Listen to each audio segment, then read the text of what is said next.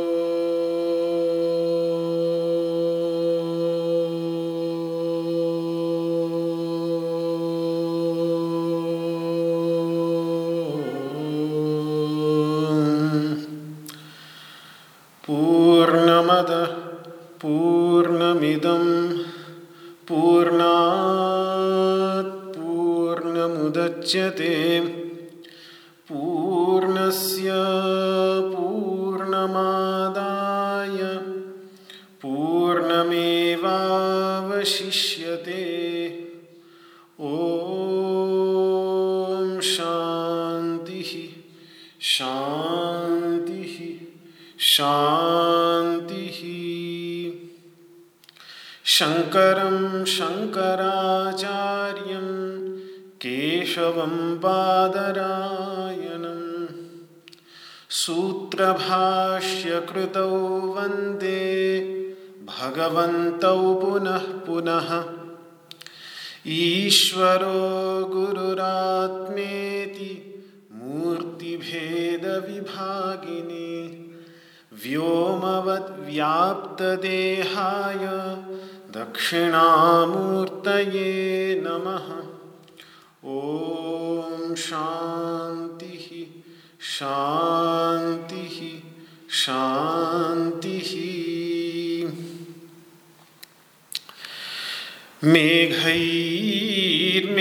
मेघैर्मेदुरमम्बरं वनभुवः श्यामस्तमालद्रुमैः नक्तम् त्वमेव तदिमं। राधे गृहं प्रापय। इत्थं नन्दनिदेशतश्चलितयोः प्रत्यध्वकुञ्जद्रुमम् राधा माधवयोर्जयन्। कूले रह के लय। ॐ शांति शांति शांति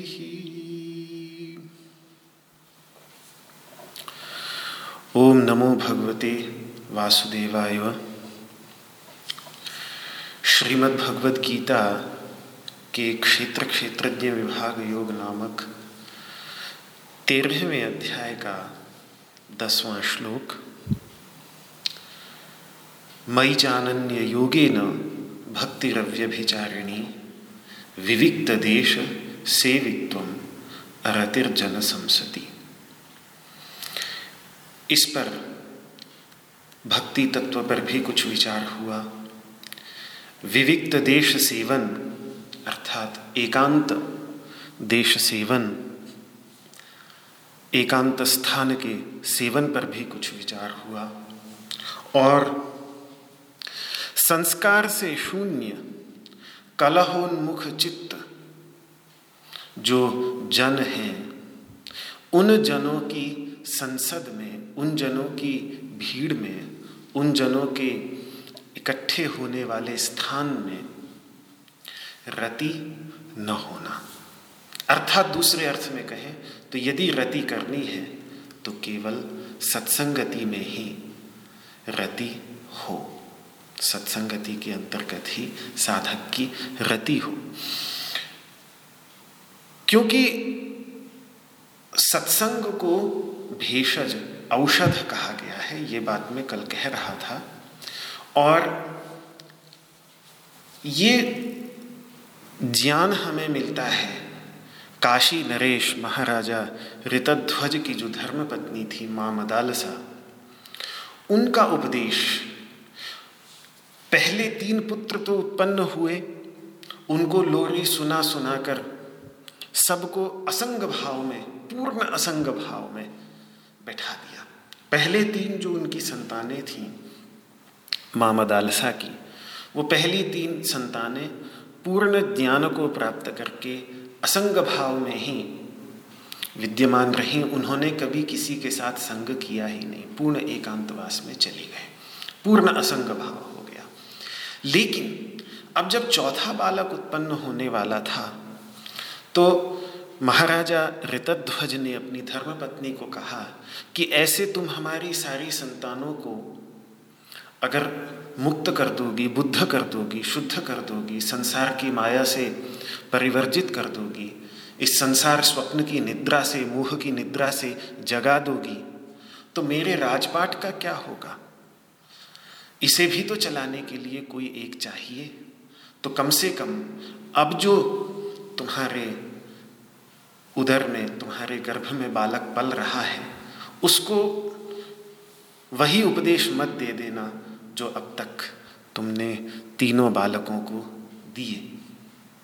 तो उसके भी बात समझ में आई, पति का आदेश स्वीकार कर लिया। तो उसने जरा दूसरे तरीके से ट्रेनिंग करनी शुरू की। बाल्यावस्था से लोरियाँ तो सुनाई, लेकिन थोड़ी भिन्न तरीके से लोरियाँ सुनाई। बजाय असंग भाव के उसने सत्संगति की ट्रेनिंग दी।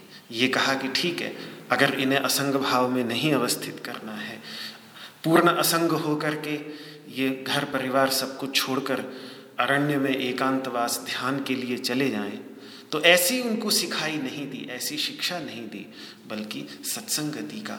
तो उस संदर्भ में ये वाक्य आता है, मदालसा का, अपने पुत्र अलर्क के लिए। उनका जो चौथे पुत्र थे, उनका नाम अलर्क था। उनको यही कहा कि वैसे तो बेटा सबसे अच्छा तो यही है कि किसी भी प्रकार की आसक्ति का, पूरी तरह से संग का संग का, पूरी तरह से परित्याग कर दे। लेकिन फिर भी परिस्थितियाँ तुम्हारी ऐसी हैं कि तुम्हें राजपाट संभालना है। अपने तीन बड़े भाइयों की तरह तुम एकांतवास तो नहीं कर सकते। तुम्हारा कर्तव्य अब राज की सुरक्षा, राजपाट देखना है। तो ठीक है संघ का तुम पूरी तरह से परित्याग नहीं कर सकते। लेकिन फिर अगर संग करना ही है तो सज्जन को ढूंढ कर उसका संग करना। सत्भी सह कर्तव्य जीवन में हमेशा सज्जन को ढूंढना संत संगो ही भेषजम, क्योंकि ये संत संग से बढ़कर औषध कोई नहीं है। तो यदि आज हम अपनी संतानों को असंग भाव, सर्वसंग परित्याग की शिक्षा नहीं भी देना चाहते तो कम से कम संत संग की शिक्षा संत संग में रति की शिक्षा, संत संग में आनंद जो आता है। और वो यही, वो बस यही है कि जब बाल्यावस्था से ही हम स्वयं संतों के पास जा, जाएँगे और स्वयं संतों के पास जाकर बाल्यावस्था से उनको भी अच्छे अच्छे संत खोज खोज करके दुर्लभ है, लेकिन है। भारत भूमि की एक विशेषता रही है कि कितना भी यहाँ पर कैसा भी समय आया, लेकिन प्रत्येक समय में इस धरा ने बड़ी दिव्य विभूतियों को जन्म दिया है। आज भी दिव्य से दिव्य विभूतियाँ विद्यमान हैं। उसी से कुछ जो शांति बची है, वो शांति बनी हुई है, वरना तो पूरे विश्व में जो स्थिति है, वो सब जानते ही हैं। तो उन संतों के पास स्वयं जाएँ और साथ ही अपने बच्चों को भी अवश्य। अपने से भी अधिक उनको ले जाना आवश्यक है। यदि मेरे माता पिता ने ऐसा न किया होता, मुझे बाल्यावस्था से ही संतों का संग नहीं कराया होता तो आज जो भी थोड़ी बहुत मेरी अवस्था है, वो कभी भी नहीं बन पाती, कभी भी संभव नहीं हो पाता। उपदेश में हमेशा इस बात को कहता हूँ। कि उन संतों ने उपदेश बहुत किए। वो उपदेश कुछ याद रहे, कुछ भूल गया है। बाल्यावस्था में बहुत कुछ याद रह भी जाता है, बहुत कुछ भूल भी जाता है। उस समय मन चंचल भी बहुत होता है। स्मरण शक्ति तीव्र होती है, लेकिन मन बहुत चंचल होता है। लेकिन एक चीज़ जो कभी न भूली, वो उनके जीवन की सादगी, उनकी जीवन पद्धति उनका प्रेम प्रत्येक व्यक्ति से सौम्यता सौम्यपूर्वक वार्तालाप करना एक एक की चिंता करना एक एक को एक एक के उसने भोजन किया कि नहीं किया, चाहे वो कुत्ता हो, गाय हो कौआ हो, कोई भी हो, कोई भी प्राणी मात्र हो, सभी के प्रति पूर्ण असंग भावना से जैसे वो रहते हुए भी सभी के प्रति प्रेम की भावना रखते थे।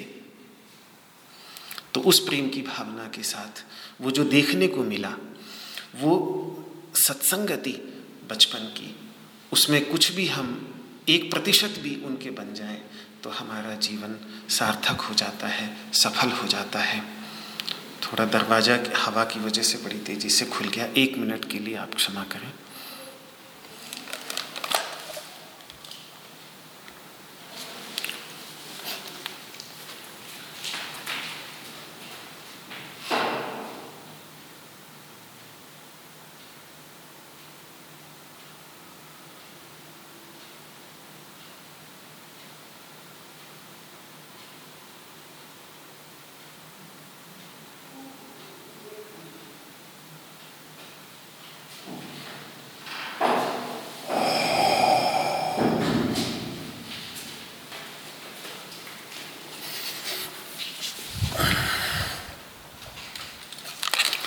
क्षमा करें तो ये सत्संगति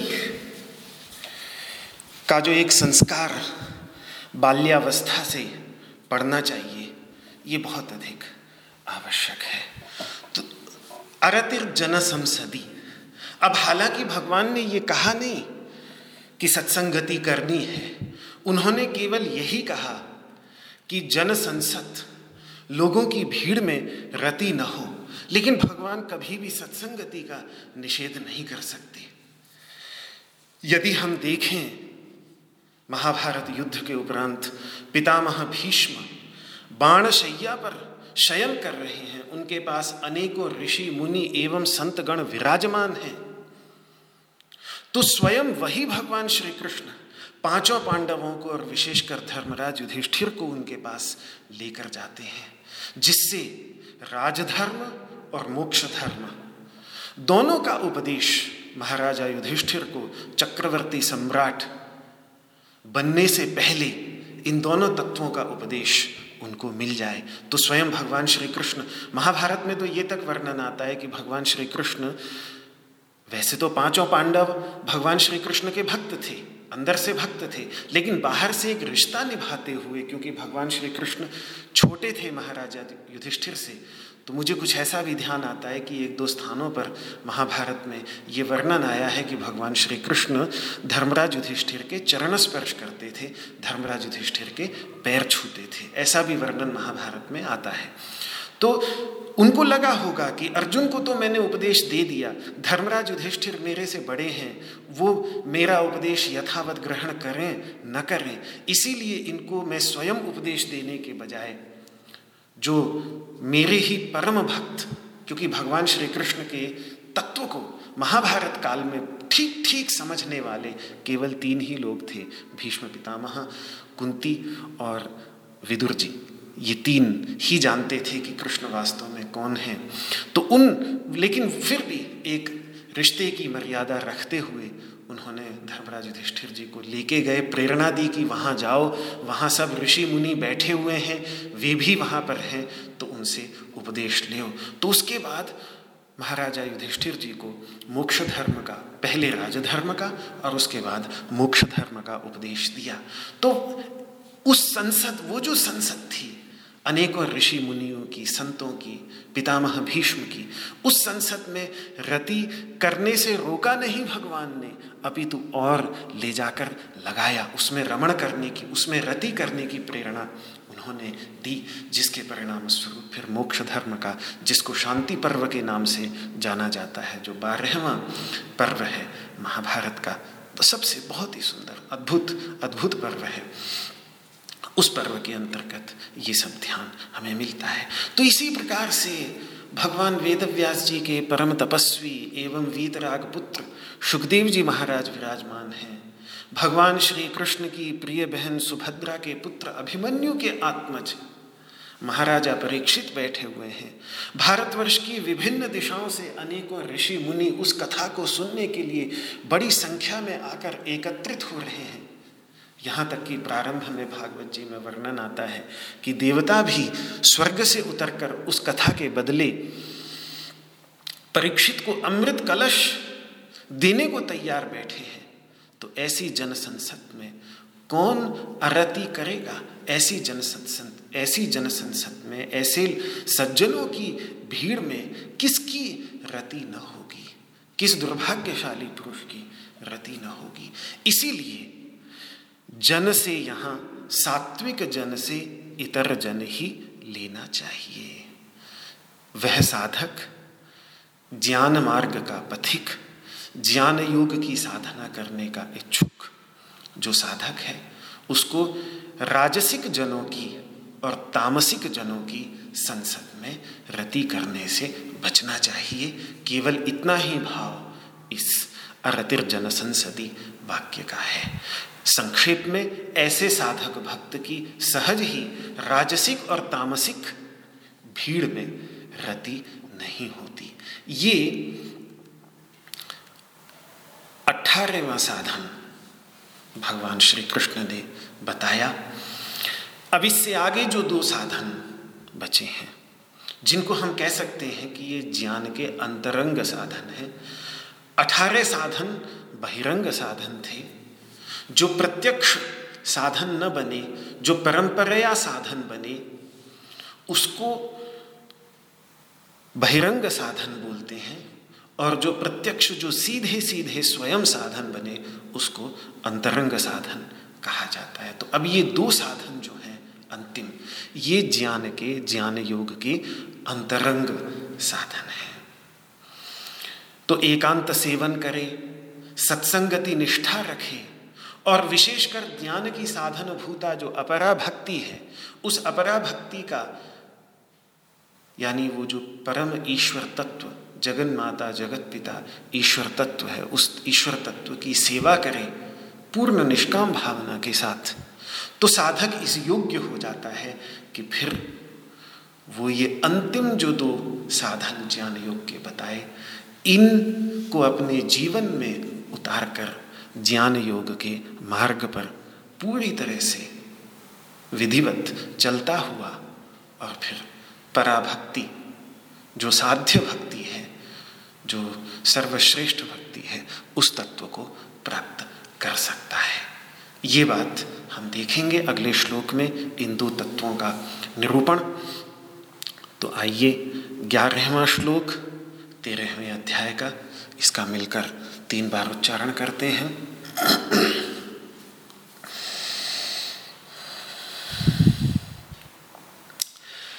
अध्यात्म अध्यात्मज्ञाननित्यत्वं तत्त्वज्ञानार्थदर्शनम् एतज्ज्ञानमिति प्रोक्तम् अज्ञानं यदतोऽन्यथा अध्यात्मज्ञाननित्यत्वं तत्त्वज्ञानार्थदर्शनम्। एतज्ज्ञानमिति प्रोक्तम्। अज्ञानं यदतोऽन्यथा अध्यात्मज्ञाननित्यत्वम्। तत्त्वज्ञानार्थदर्शनम्। एतज्ज्ञानमिति प्रोक्तम्। अज्ञानं यदतोऽन्यथा।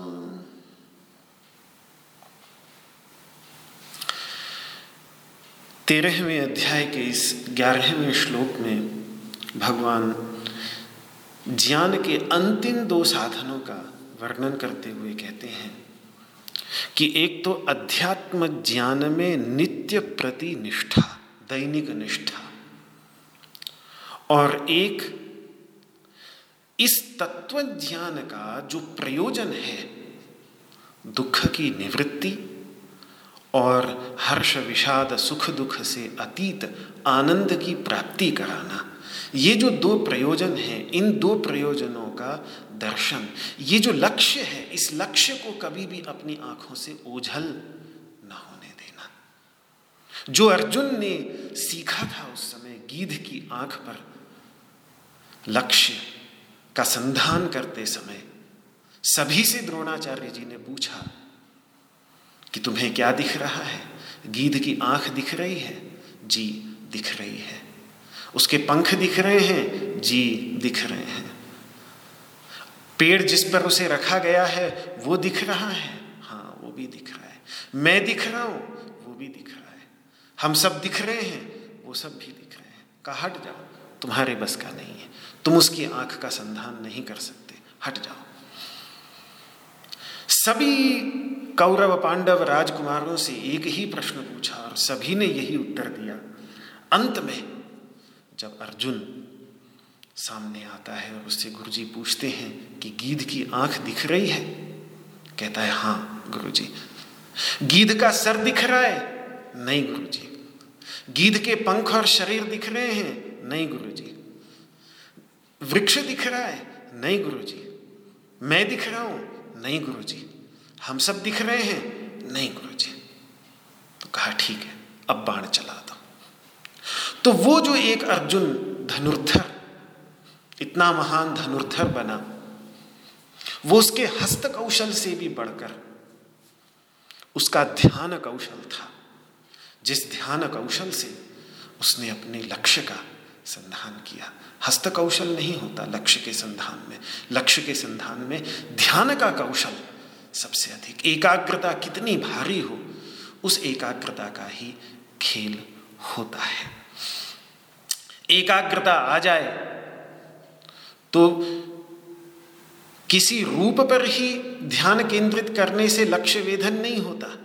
शब्द तक पर भी ध्यान केंद्रित कर लेने से लक्ष्य का वेधन कर लेते हैं।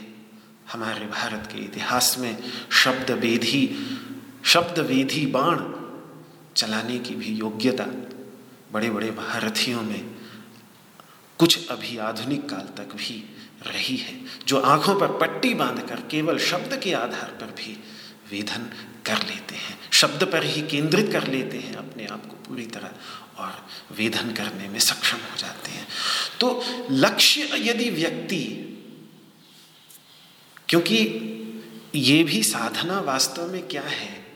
एक प्रकार का लक्ष्य वेधन ही है। और उपनिषदों में हमें वर्णन भी यही देखने में आता है। प्रणवो धनु। ये प्रणव ओंकार जो है, ये धनु, धनुष के समान है। शरोह्यात्मा और उस पर रखा जाने वाला बाण, वो क्या है? वो मैं ही तो हूँ। शरोह्यात्मा और ब्रह्म तलक्ष्य मुच्यते और ब्रह्म जो है जो वो शुद्ध चैतन्य तत्व है, वही तो जो आनंद स्वरूप तत्व है, समस्त दुखों से अतीत तत्व है, वही तो लक्ष्य है। तो ये पूरी की पूरी ध्यान की प्रक्रिया भी और कई बार योग सूत्रों में भी हम देखते हैं कि धनुर्वेद के उदाहरणों द्वारा ही योग के महत्व को और योग की साधना पद्धति को समझाने का प्रयास योग के आचार्य करते हैं। तो ये लक्ष्य यदि कभी जीवन में खोए ना, कुछ भी करे व्यक्ति, उससे फ़र्क नहीं पड़ता।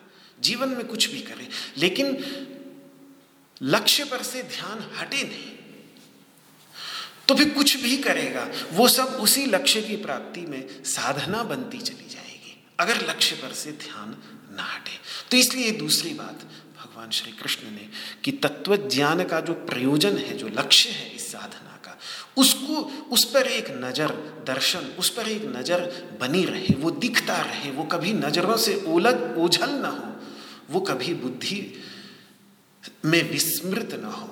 तो ये जो दो तत्व, अंतिम साधन तत्व भगवान ने बतलाए, एतद ज्ञानमिति प्रोक्तम।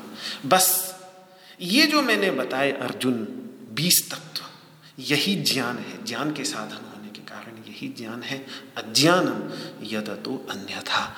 और इनके अतिरिक्त, इनसे विरुद्ध जो कुछ भी है, अब शुरू से भी अगर हम बैठा लें तो अमानित्व अमानित्व का उल्टा हो गया, मानी बनना, अभिमानी होना, दम अदम्भी का उल्टा हो गया, दम्भी होना। तो एक एक को बैठाते चले जाएँ तो एक एक जो बीस उन्होंने बताए, उनके जो विरोधी हैं, उनके जो विलोम हैं, उनके जो विपर्य हैं, उनके जो उलट हैं वही अज्ञान गीता की भाषा में, भगवान श्री कृष्ण की भाषा में कहे जाते हैं। तो अब इस श्लोक का कुछ और विस्तृत विचार करें। सबसे पहला जो साधन भगवान ने बतलाया यहाँ इस श्लोक में, उन्नीसवां साधन है अध्यात्म ज्ञान नित्यत्व। तो इसका अर्थ मैंने बताया कि अध्यात्म ज्ञान में नित्य भाव, त्व का अर्थ होता है भाव। तो अध्यात्म के ज्ञान में नित्य प्रति अपने भाव को बनाए रखना, अपनी निष्ठा को बनाए रखना। प्रतिदिन हम ये भगवान श्री कृष्ण के भी जीवन में देखते हैं कि दैनिक ठीक है वो, स्वयं भगवान स्वरूप है, लेकिन जब इस संसार में आते हैं तो इस संसार में कदाचित मन में कैसे विचार आ जाएँ तो प्रतिदिन उनका एक शोधीकरण, चाहे हमको एक आदर्श प्रस्तुत करने के लिए भगवान ने किया हो। लेकिन वो भी प्रातःकाल प्रतिदिन उठ करके, जब उनकी दिनचर्या का वर्णन महाभारत में आता है तो वहाँ पर गायत्री मंत्र का जाप करने के उपरांत ब्रह्म तत्व का ध्यान करते हैं। तो एक उनकी नित्य निष्ठा क्योंकि भगवान श्री कृष्ण का एक एक उपदेश जो श्रीमद् भगवद गीता के अंतर्गत है, वो हमें महाभारत में जो उनका जीवन परिलक्षित होता है, दिखाई देता है, उसमें उनके जीवन के अंतर्गत वो चीज़ उतरी हुई दिखती है। क्योंकि वे स्वयं जिसका अभ्यास करते हैं, स्वयं जो उन्होंने किया है, स्वयं जिसका अभ्यास किया है, उसी का ही उपदेश वे करते हैं। तो अध्यात्म ज्ञान में नित्य प्रतिभाव बनाए रखना, निष्ठा रखना, प्रातःकाल सुबह उठते के साथ। ब्रह्म मुहूर्त में सूर्योदय से पहले उठकर व्यक्ति ये अपनी निष्ठा स्थिर कर ले तो सूर्योदय होते ही जो नूतन दिन की शुरुआत होगी, अगर उसी निष्ठा में उस नूतन दिन की शुरुआत होगी तो क्या अद्भुत होगा वो दिन? क्योंकि कहीं ना कहीं वो निष्ठा उस दिन के प्रारंभ में रहे आने से, वो दिन के अंत तक भी एक सूत्र के रूप में पिरोए हुए रहेगी। फिर उस दिन में व्यक्ति कुछ भी और करता रहे, कहीं ना कहीं वो निष्ठा का आधार, उस भाव का आधार उसको मिलता रहेगा। इसीलिए दैनिक रूप से अध्यात्म ज्ञान में नित्य प्रति निष्ठा रखने की बात उन्होंने कही। और इसको हम देखते हैं कि गुरवाणी के अंतर्गत भी जो गुरु ग्रंथ साहब है जो ब्रजभाषा में ही अधिकतर लिखा हुआ है, उसमें देखते हैं अमृत वेला का जो इतना महत्व है कि प्रातः काल सुबह उठकर ब्रह्म मुहूर्त में और अमृत वेला में उठ कर के जो वहाँ अद्वैत तत्व का गायन, क्योंकि गुरु ग्रंथ साहब के अंतर्गत राम, कृष्ण और इनके जो नाम हैं, यही तो एक एक पद के अंतर्गत व्याप्त हैं और वो अद्वैत तत्व जिसकी चर्चा संत मत में भरी हुई है, उसी अद्वैत तत्व का तू ही मोही मोही, तू ही अंतर कैसा, कनक कटक जल तरंग जैसा जो गुरु अर्जुन देव जी की वाणी है, और भी जो भी संतों की वाणी है, उसके अंतर्गत भारत के सभी दिशाओं के सभी संतों की वाणियों का संकलन किया है, और वो सारे के सारे संत वैदिक परंपरा के ही संत हैं, जिनकी जिनकी वाणी का संकलन उसमें किया गया है। तो उसको जब प्रातःकाल उठ करके ब्रह्म मुहूर्त में गायन करते हैं, सुनते सुनाते हैं और उसके अर्थ का ज्ञान होता है तो एक सहज निष्ठा बनती चली जाती है। ऐसे ही जो भारत के जितनी भी संत, कहीं भी प्रदेश प्रदेश में कोटि कोटि जो कोना कोना है भारत का, वहाँ पर, वहीं की स्थानीय भाषा में उन्होंने जो ये गायन किया है, उसका उद्देश्य ही यही है कि कैसे भी व्यक्ति की प्रातःकाल उठ करके एक भक्ति में और ज्ञान में रति हो जाए तो उसी ओर भगवान श्री कृष्ण यहाँ पर संकेत कर रहे हैं। अध्यात्म का देखिए क्या अर्थ है। अध्यात्म ज्ञान को समझने के लिए हमें सबसे पहले अध्यात्म। आजकल कोई स्पिरिचुअलिटी की बात करता है तो तुरंत स्पिरिचुअलिटी को हम लोग कह देते हैं अध्यात्म। ये बड़ा आध्यात्मिक व्यक्ति है, लेकिन अध्यात्म है क्या वास्तव में? स्पिरिचुअलिटी का तो आज तक मेरे को ठीक ठीक अर्थ समझ में नहीं आया, क्योंकि स्पिरिट शब्द का ही ठीक अर्थ समझ में नहीं आता। स्पिरिट शब्द एक पाश्चात्य शब्द है। उसका सम संबंधी शब्द भारतीय संस्कृति में क्या है, ये तो देखना पड़ेगा, खोजना पड़ेगा। लेकिन अध्यात्म का अर्थ जो है, वो बहुत ही सरल है। आत्मा मतलब स्वयं। और अधि का अर्थ होता है मैं। जैसे मैं मैं। यानी आत्मा, में। अपने में। तो अध्यात्म का अर्थ होता है वह सब जो अपने अंतर्गत विद्यमान है। जो भी अपने अंतर्गत विद्यमान है, उसकी खोज और उसकी अनुभूति यही है अध्यात्म ज्ञान। स्वयं भगवान श्री कृष्ण ने अध्यात्म को लेकर के जब अर्जुन ने प्रश्न किया था कि महाराज, ये अध्यात्म है क्या? किम अध्यात्म आठवें अध्याय के पहले श्लोक में किम तत् ब्रह्म? वो ब्रह्म तत्व क्या है? और फिर किम अध्यात्म और अध्यात्म तत्व क्या है? ये पहले दो प्रश्न अर्जुन ने पूछे थे आठवें अध्याय के प्रारंभ में तो उसका उत्तर भगवान ने यही दिया कि जो अक्षर तत्व, अक्षर का अर्थ होता है अविनाशी। अक्षर का अर्थ होता है सर्वव्यापक, दोनों अर्थ होते हैं। तो वो जो अविनाशी सर्वव्यापक तत्व है, उसी को परम ब्रह्म मैं कहता हूँ। अक्षरम ब्रह्म परमम।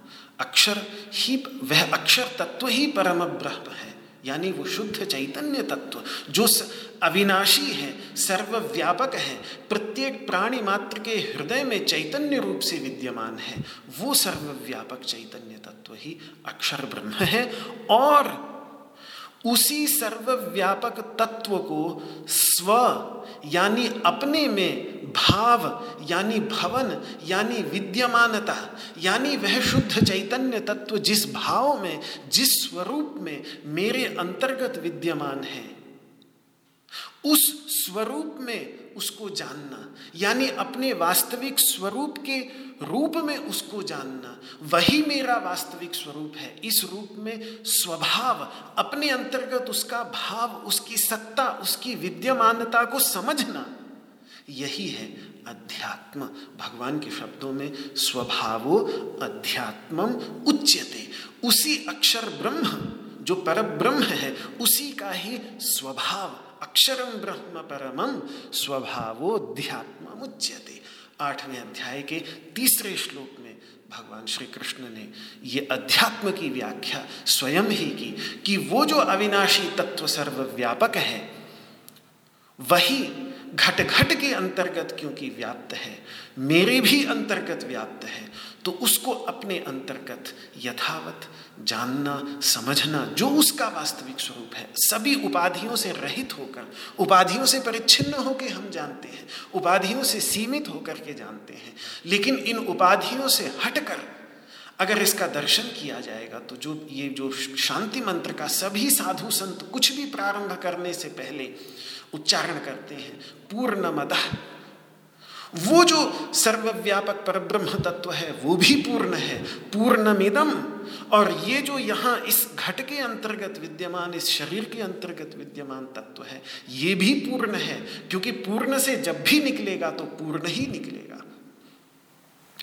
अनंत जो आकाश है, उस आकाश में यदि कदाचित घड़े के कारण कुछ सीमा दिखाई देती है तो वो सीमा आपकी नज़रों में है, आपकी नज़रें सीमित हो गई हैं, आकाश को सीमित करने की, आकाश को परिच्छिन्न करने की, आकाश को काटकर बांट देने की योग्यता किसी भी घड़े की दीवार में नहीं है, क्योंकि आकाश इतना सूक्ष्म है कि वो घटक के प्रत्येक मृतिका के एक एक कण में एक एक परमाणु के अंतर्गत वो आकाश व्याप्त है। उस आकाश को कैसे आप? उस आकाश ने तो दीवाल को सत्ता दी हुई है। वो दीवाल जो दिख रही है घड़े की, वो उसी आकाश ने सत्ता दी दी हुई है। अगर आपको घटाकाश सीमित लग रहा है तो वो आपकी नज़रों का फेर है, मेरी नज़रों का फेर है।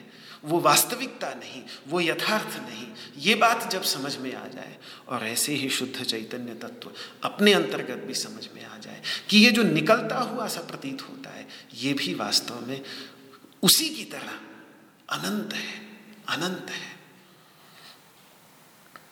एक बड़ी कहते हैं आधुनिक विज्ञान के अंतर्गत कि आधुनिक विज्ञान की भाषा, जो गणित गणित के अंतर्गत बड़ा एक अद्भुत सिद्धांत है कि किसी भी दिशा में चले जाओ, संख्या अनंत होती है। अगर एक से संख्या गिनना शुरू करो तो आगे अनंत संख्या है।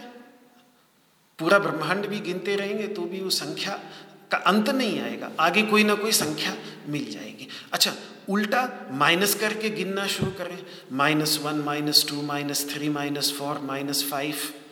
वो भी अनंत। माइनस में भी चले जाए तो अनंत।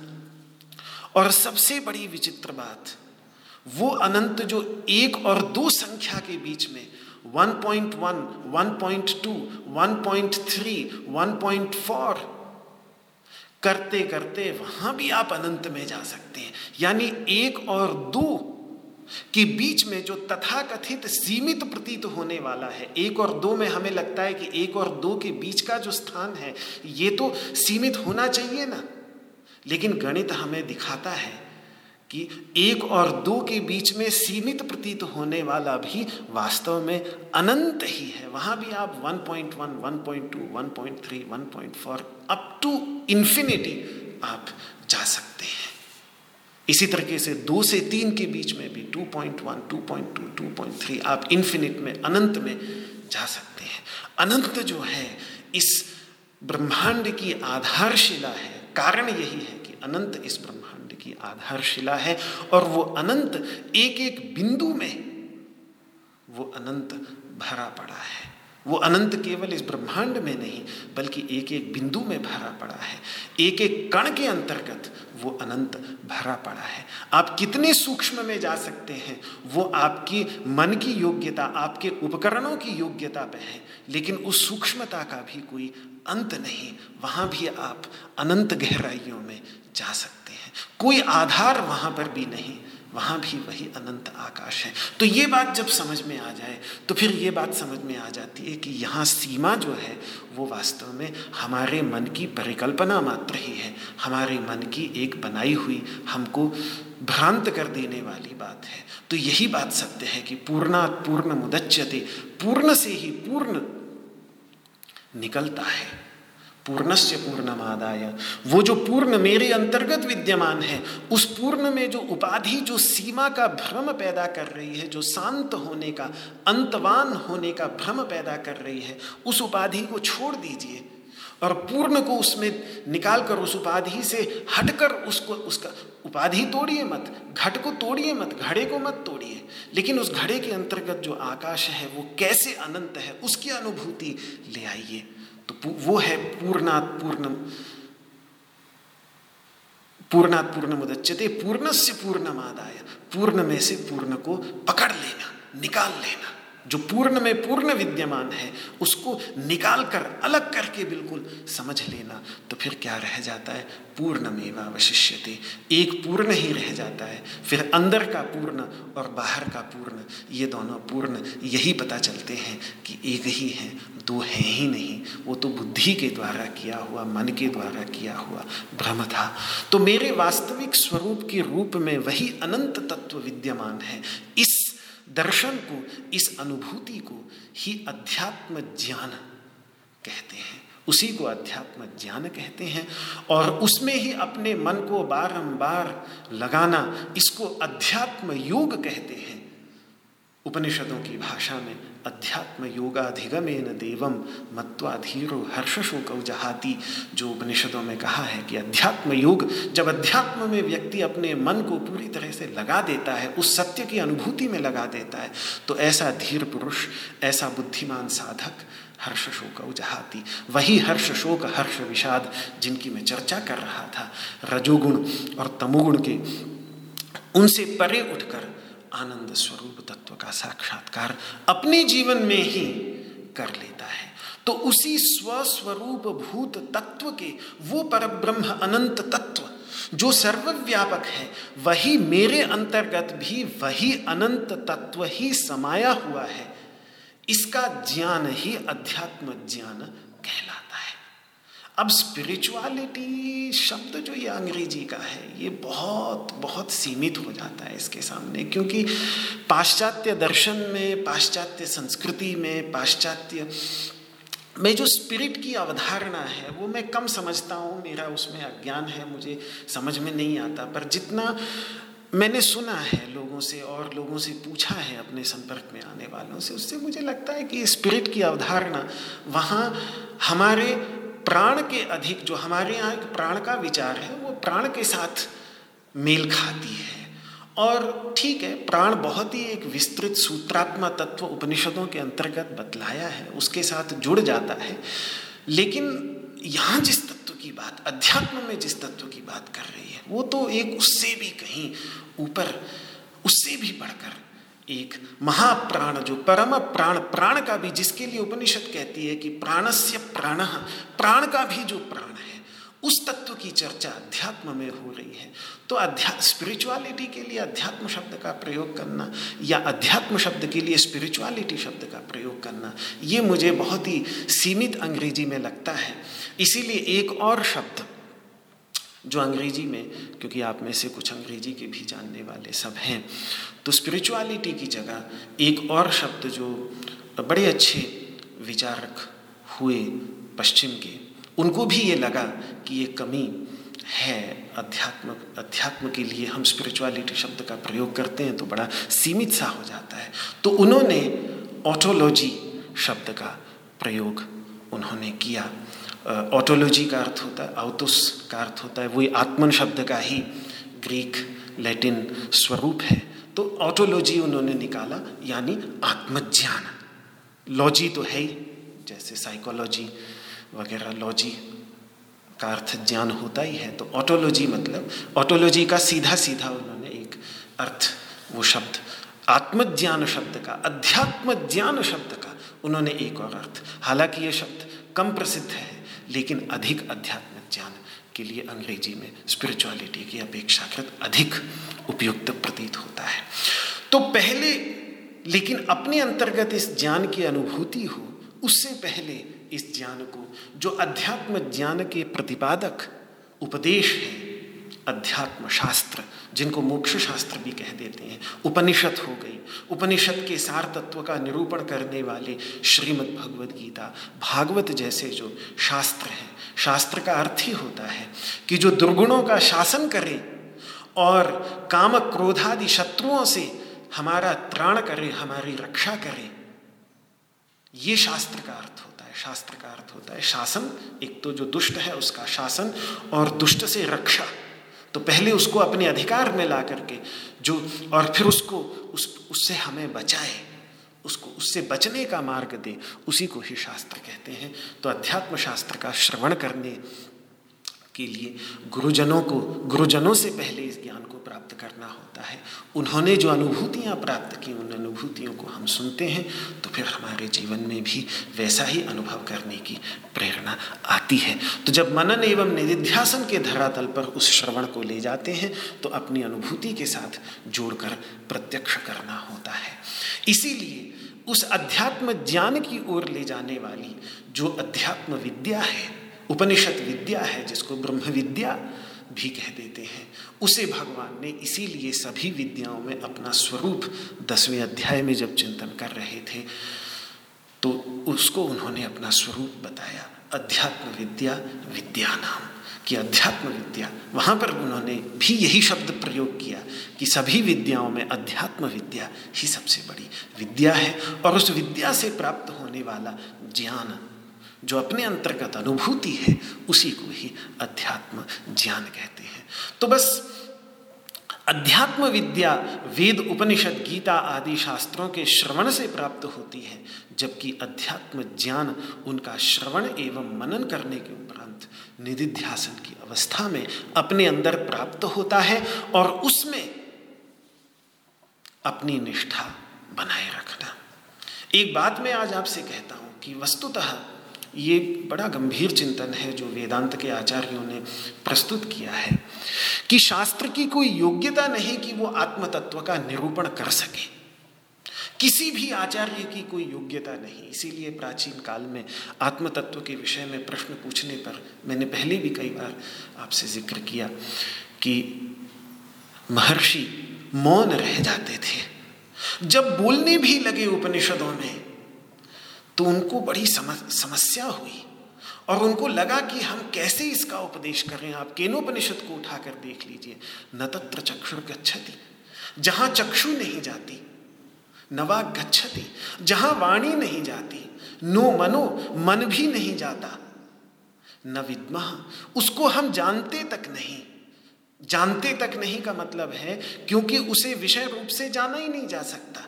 वो तो सब जितने विषयों को मैं जानता हूँ, उन विषयों को जानने वाला वो है, उसको मैं कैसे जान सकता हूँ? विषय रूप से, क्योंकि इस संसार में प्रत्येक वस्तु को हम विषय रूप से जानना चाहते हैं तो हमारी एक सहज भावना होती है कि जैसे मैं अपने चारों ओर विद्यमान विषयों को जान रहा हूँ, ऐसे ही मैं उसको भी जान लूँ, यहीं कहीं मुझे भी मिल जाए।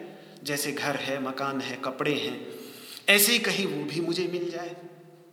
तो ऐसे तो कभी मिल ही नहीं सकता वो। क्योंकि वो तो वो है जो इन सबको जान रहा है, वो है वो। तो इसीलिए वो कहते हैं, नविद्म, हम इसको विषय रूप से जानते ही नहीं। नवी जानी मो यथई तद अनुशिष्यात हमें ये समझ में ही नहीं आता कि हम इसका उपदेश कैसे करें। क्यों? क्योंकि जो कुछ जानता है, जानते हैं इस संसार में, उन सबसे वो भिन्न है, और जो नहीं जाना जाता है, उससे भी वो भिन्न है। दोनों से भिन्न उन्होंने बतलाया। ये कहना क्या चाह रहे हैं? बहुत सरल सी बात है कि जैसे आँख कभी देखी नहीं जा सकती, पूरे संसार में व्यक्ति खोज ले, लेकिन अपनी आँख उसको कभी मिलेगी नहीं। क्योंकि वो तो सब कुछ देखने वाली है, आप उसको खोजते, अगर कोई कहे कि मेरी आँख कहाँ है इस संसार में, मैं जरा देखूँ तो सही तो अपने चारों जीवन भर खोजता रहेगा, लेकिन उसको वो आँख मिलेगी नहीं। लेकिन जो भी वो खोज रहा है, वो खोज उसी आँख से ही क्यों? क्योंकि आँख दृष्ट और अदृष्ट दोनों से ही भिन्न है।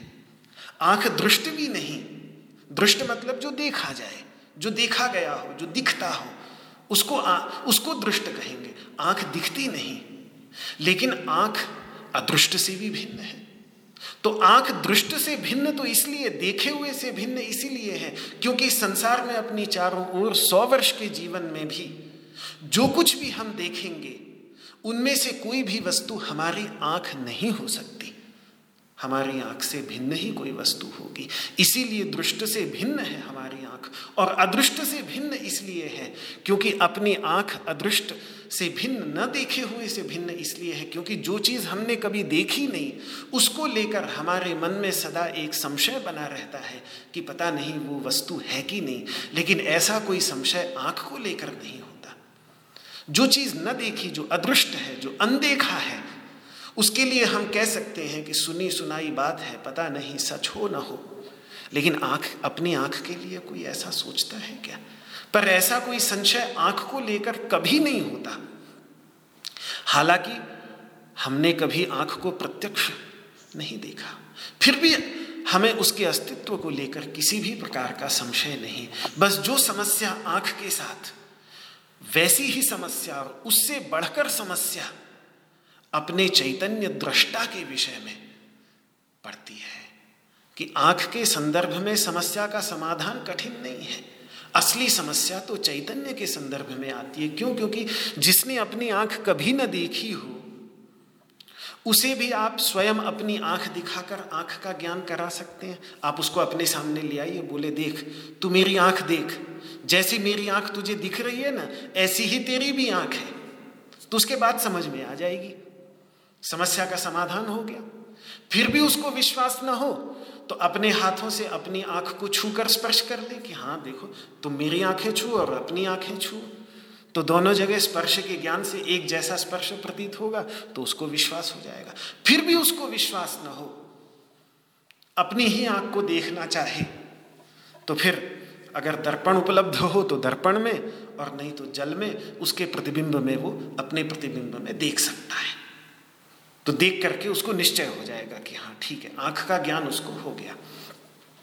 पर चैतन्य तत्व के साथ ये तीनों बातें कैसे होंगी मैं चाहूँ कि अपने अंतर्गत विद्यमान चैतन्य तत्व दूसरे को दिखा दूँ, कि भाई देख लो तुम मेरे अंतर्गत विद्यमान ये चैतन्य तत्व है, इसको तुम देख लो तो तुम्हें अपने अंदर भी आँख तो मैंने दिखा दी, लेकिन अपने अंदर का चैतन्य तत्व कैसे दिखाऊँगा?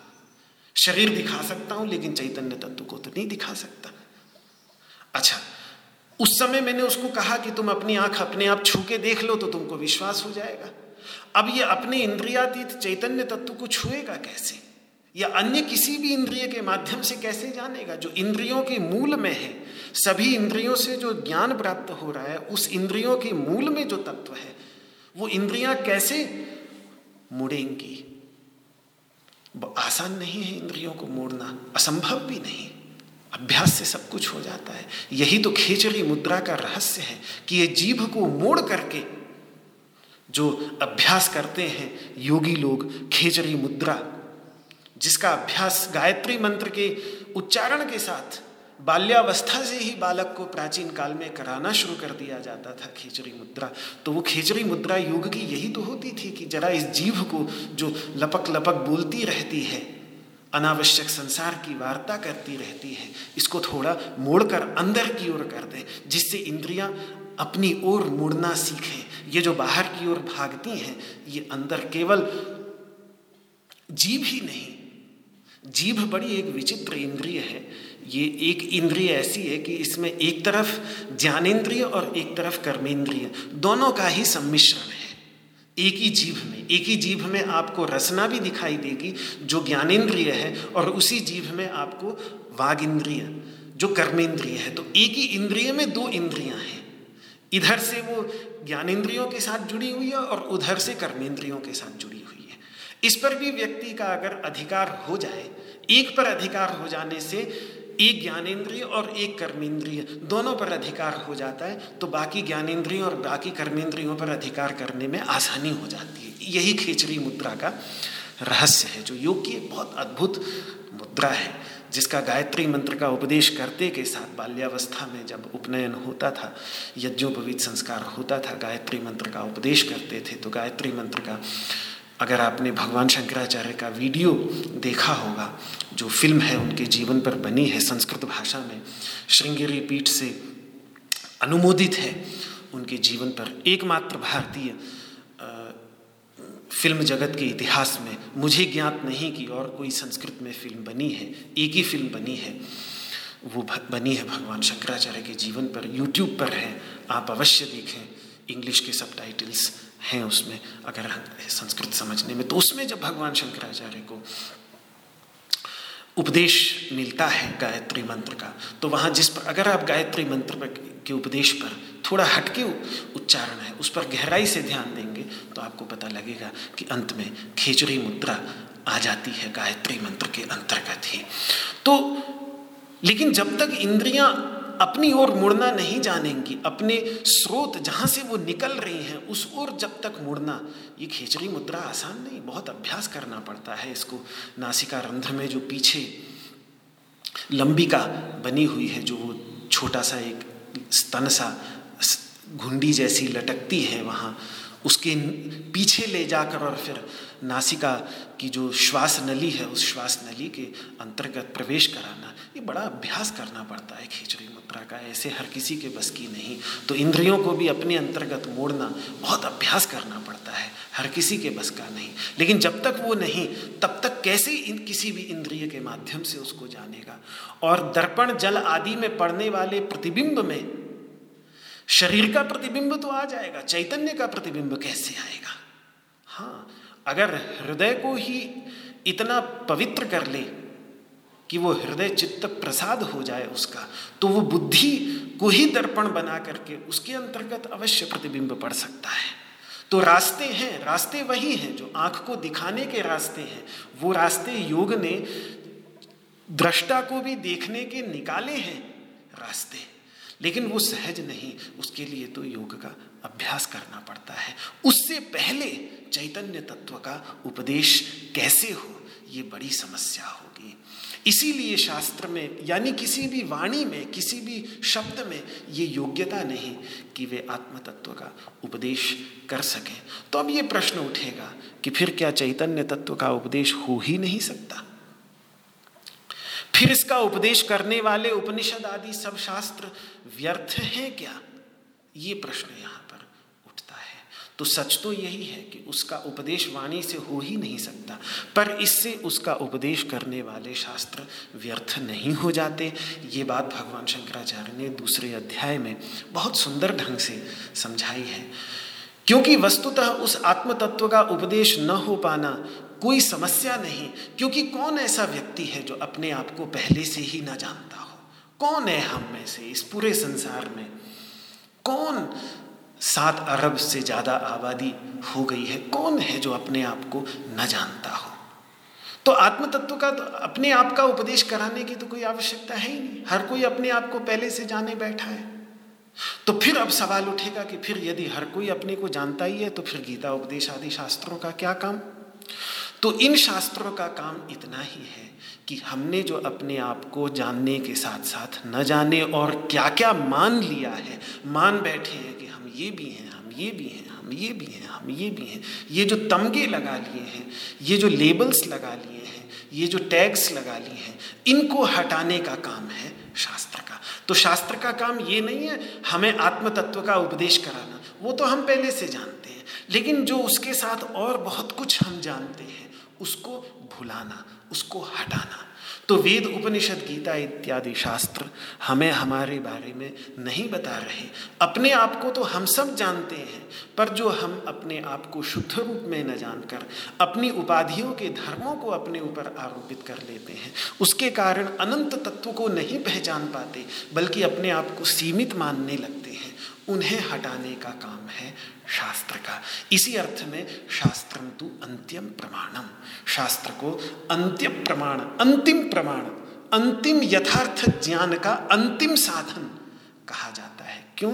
क्योंकि वो जो अतत धर्म है, जो हमारे वास्तव में धर्म है ही नहीं, लेकिन उनका हमने जो अपने ऊपर आरोपण कर लिया है, आरोपित कर लिया है, उसको निवृत्त करके ये आत्मज्ञान देने में समर्थ बनता है। बाकी कोई अज्ञात वस्तु हमें बतला रहा हो शास्त्र, ऐसी बात नहीं।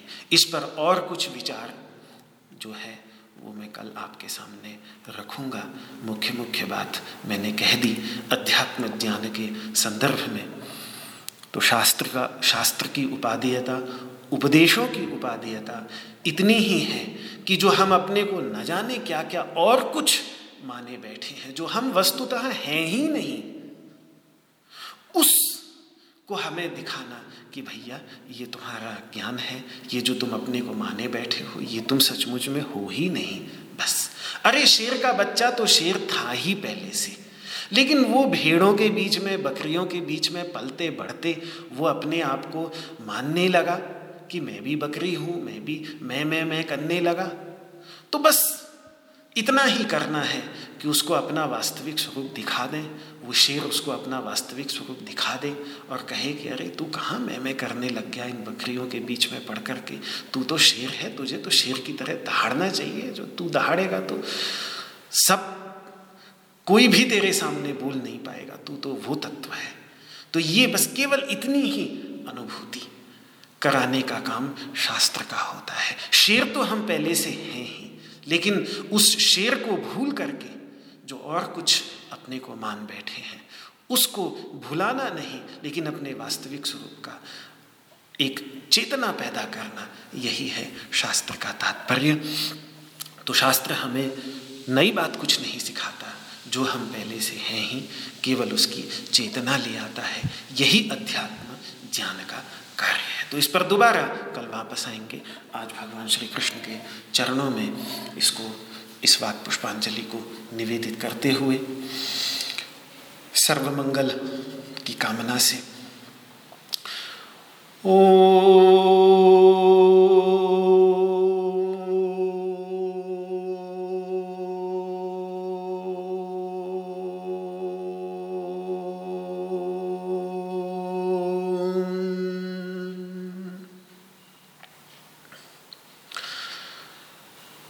सर्वे भवन्तु सुखिनः, सर्वे सन्तु निरामयाः। सर्वे भद्राणि पश्यन्तु। मा कश्चित् दुःखभाग् भवेत्। ॐ शान्तिः शान्तिः। शांति श्री कृष्णार्पणमस्तु आप सभी को मेरा हाथ जोड़ करके प्रणाम। जय श्री कृष्ण जय श्री कृष्ण जय श्री कृष्ण